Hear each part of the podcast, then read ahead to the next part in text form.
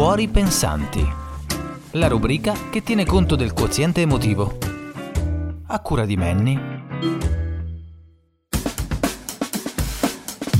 Bentrovati e benvenuti cari amici amanti del podcast che non si lasciano abbindolare dai falsi profeti come Clubhouse. Eccoci qui in Cuori Pensanti, la rubrica che tiene conto del quoziente emotivo. E a proposito di essere abbindolati, avete letto bene il titolo? Vi anticipo che non ho nessuna intenzione di essere polemico, pesante, Novax o roba del genere. Questo episodio è una sorta di uh, finale di questo capitolo dedicato all'empatia. Lo affronterò ancora, ma eh, lo farò tante volte perché è un argomento cardine della, della, di Cuori Pensanti e già ve l'avevo detto tempo fa, più precisamente ve l'ho detto proprio nell'episodio numero 10 dove davo inizio agli episodi dedicati all'empatia, era giusto farci un po', starci ecco un po' dentro, argomentare meglio e con oggi diciamo che l'empatia dovrebbe essere un po' più definita, ecco dovrebbe risultare Mm, più definita. Ma vi avverto, oggi avrò un piglio diverso perché ho bisogno di fare una premessa, figlia della sociologia che ancora alberga in me, perché, perché così mi è venuto fuori. Ecco. E quindi partiamo.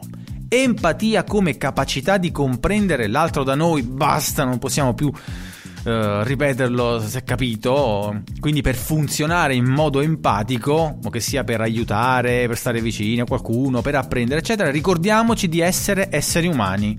Siamo da capire, siamo fatti di, di intelletto, di elaborazioni cognitive, ma anche fortemente di fattori fisici, affettivi, viscerali, emotivi. E poi siamo anche frutto delle relazioni, eh? non ci dimentichiamo questo fattore che che siamo fatti di tutte quelle connessioni fatte nel corso della nostra esistenza. Insomma, siamo un vero e proprio, anzi proprio nel vero senso, un sistema complesso, più complessi di noi, proprio non credo che ne esistano nell'universo, o chissà. Così quando ehm, diciamo metto in atto una risposta empatica, come già raccontato negli episodi precedenti, dietro di essa esistono e coesistono molteplici fattori, prima ancora di, dell'azione che poi si vede l'azione compiuta. Ma pensiamoci bene e meravigliamoci, un caleidoscopio infinito. Pensiamo alla quotidianità, ad un semplice saluto, ad esempio dietro a un ciao si celano storie, vissuti, eh, quindi emozioni, relazioni che solo chi sta dicendo quel ciao sente dentro e chissà se se ne rende conto. Ma in tutta questa meraviglia di complessità vi è un luogo, o forse un non luogo, dove l'empatia non esiste, dove l'empatia muore e se sopravvive diventa inutile. La burocrazia. Dietro i timbri e le domande in carta bollata non vi è un barlume di umanità. Lì non si può essere oltre la forma, ci avete mai pensato? La burocrazia opera secondo, come si chiamano? Dei principi giuridici. Mamma mia, spero di non sbagliare praticamente delle norme che servono a disciplinare una vita organizzata. Ma chi decide che cos'è organizzato per me? Ovviamente, attenzione, questa è solo la mia riflessione è una riflessione per non cadere e non cedere ai comportamenti automatizzati e per aprire porte verso la nostra interiorità. Questo lo dico sempre. Uh, un altro podcaster famosissimo, Rick Dufer, direbbe per combattere la zombificazione ed ha ragione. Quindi voglio dire che l'empatia che fa capo alla nostra interiorità emotiva, va anche allenata, forse addestrata a quel distacco che eh, ci salva da situazioni fredde che non prevedono opinioni personali. Perché poi in quei casi ne paghiamo noi le conseguenze, perché poi ci stiamo male. Pensiamo a quando andiamo in un ufficio postale dove se qualcosa eh, va contro la dignità personale o le scadenze, un senso collettivo, qualcosa che proprio non ci va. Ce la prendiamo con l'operatore, che in realtà, poverino, non c'entra nulla. Però lui è l'unica rappresentanza del genere umano che dovrebbe provare le stesse nostre emozioni, no? Quelle che proviamo noi e che in verità non è manco la causa del nostro malessere, però. Perché il nostro malessere è fa capo alla carta stampata a un documento, frutto sì di ragionamenti fatti da altre persone, fatte in un tempo però diverso da quello in cui ci serve, che funge da orientamento per le azioni di tante persone, in un tempo che dovrebbe essere uguale per tutti? Punto interrogativo. Ora faccio chiarezza, prendo in causa la burocrazia per un motivo ben preciso. Quando parlo di emozioni, e sappiamo bene quanto sia dinamica la nostra vita emotiva. Dinamica perché è viva, è collegata ad un mondo vivo, fatto di natura che sembra ancora viva. Ecco, non, do- non dobbiamo dimenticare questo fattore, non dobbiamo dimenticare che, che, che siamo parte di, di, un universo che, che si muove, che cambia, che non è mai uguale, che siate religiosi o meno. La nascita del sistema burocratico ha avuto sì le sue ragioni, che sono state ragioni di tipo amministrativo, regolativo, per fare in modo che una modalità efficace, quindi risultato efficace in una certa materia, diventasse poi utile per, per, tante altre persone, per risparmiare energia, tempo, eccetera. Ma sappiamo bene che, e spero che i sociologi me lo confermeranno, che lo stesso Max Weber disse proprio che si trattava di un sistema di potere impersonale ed astratto. Eh, e in un mondo ricco di diversità, questa modalità rischia di collassare.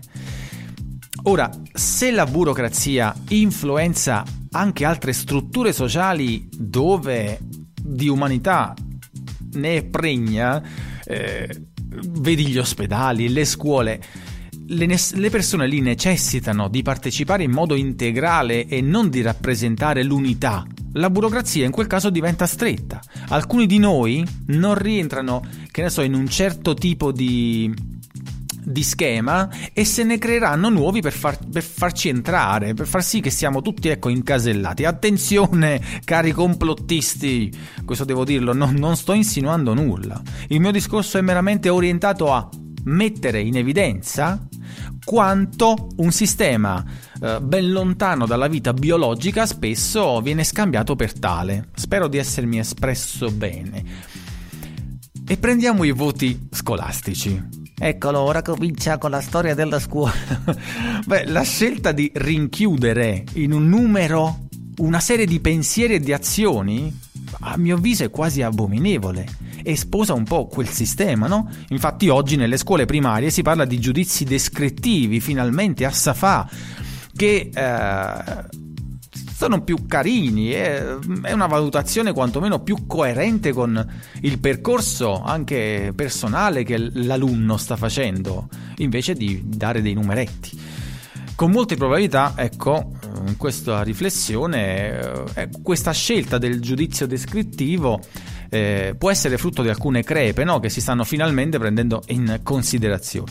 Tornando ancora più al discorso empatico, capirete bene quanto si rischia di avere sempre meno spazio per la qualità delle relazioni se si entra in un'ottica come l'abbiamo chiamata, regolamentata da norme che non prendono in considerazione però gli aspetti più umani.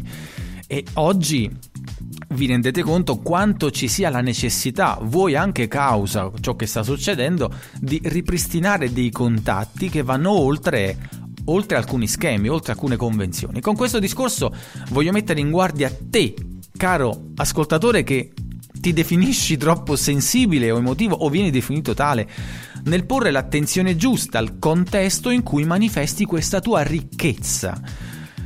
Potrebbe accadere, ecco, a te potrebbe accaderti, ecco, di subire un'ingiustizia, ad esempio, la quale genererà rabbia, la quale, se gestita male, non ti aiuterà a risolvere il problema, lasciandoti in un pantano.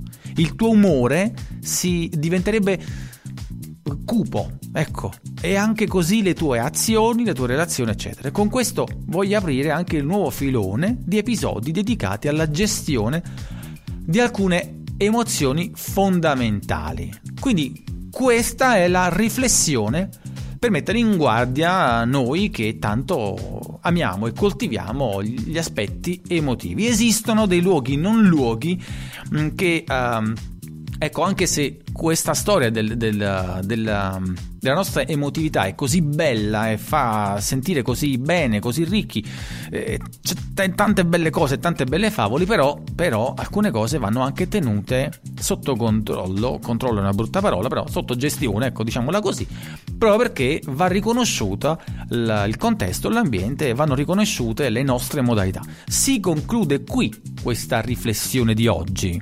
E a proposito di gestione delle emozioni, vi ragguaglio che sabato, questo sabato 13 febbraio, sulla piattaforma Doceti io terrò un piccolo seminario che l'ho chiamato Rabbia Opportunità, proprio dedicato a questa emozione che se presa per bene, se presa proprio bene, è una vera e propria manna dal cielo. Vi lascio il link in descrizione. Io vi ringrazio per l'ascolto, se vi va commentate qui o magari su Telegram cercate Manny e Sentieri Colorati, il canale dove ufficialmente si pubblicano cose. Um, io vi auguro una felice settimana e non mi rimane che dirvi a mercoledì prossimo. Ciao! Attention Social Security and SSI recipients. If you did not receive an economic impact payment for your eligible spouse or dependents, you may need to file a 2020 tax return with the IRS and claim the recovery rebate credit. Go to ssa.gov/eip to see if you need to file a tax return and if eligible for other refundable tax credits, like the child tax credit. That's ssa.gov/eip. Produced at U.S. taxpayer expense. Attention Social Security and SSI recipients. If you did not receive an economic impact payment for your eligible spouse or dependents, you may need to file a 2020 tax return with the IRS and claim the recovery rebate credit. Go to ssa.gov/eip to see if you need to file a tax return and if eligible for other refundable tax credits, like the child tax credit. That's ssa.gov/eip. Produced at U.S. taxpayer expense.